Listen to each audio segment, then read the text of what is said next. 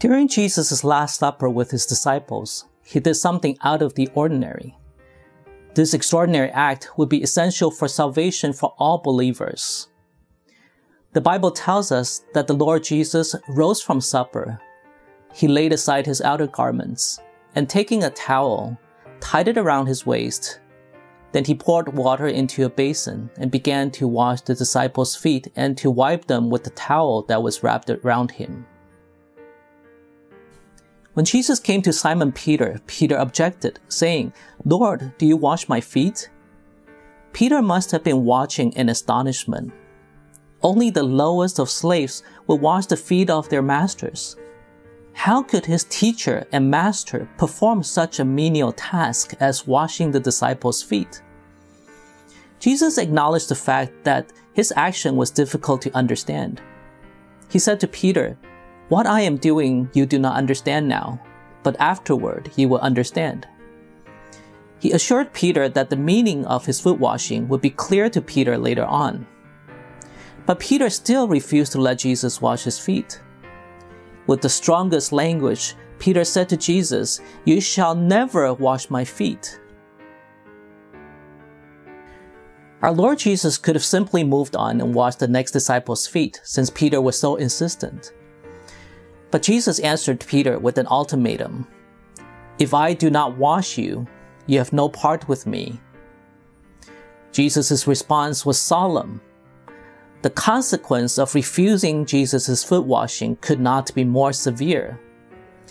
If Jesus did not wash him, Peter would have no part with Jesus that very instant. Even though Peter had followed the Lord Jesus faithfully all these years, Jesus would deny any relationship with Peter if he did not wash Peter. Peter didn't understand why Jesus had to wash his feet, but he sure understood the seriousness of Jesus' words.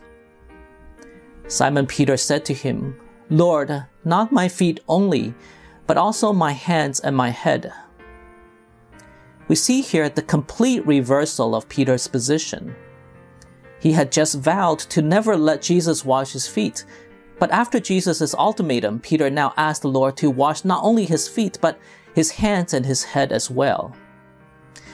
Peter realized the terrible consequence of not being washed by the Lord. He would not risk the slightest chance of not having a part with the Lord. Jesus' words to Peter were clear. If I do not wash you, you have no part with me. Whether Jesus washed Peter determined whether Peter had a part with Jesus. To let Jesus wash our feet is to have a part with him.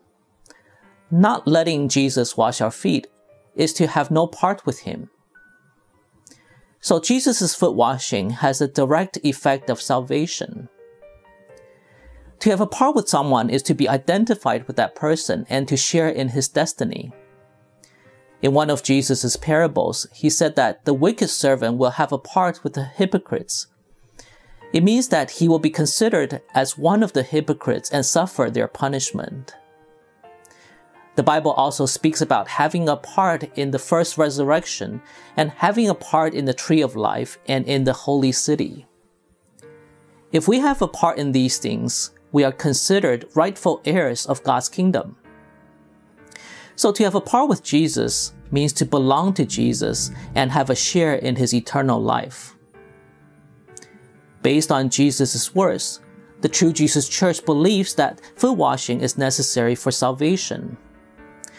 We call foot washing a sacrament, meaning that our Lord Jesus instituted the foot washing, commanded his disciples to do likewise, and saves believers through the act of foot washing.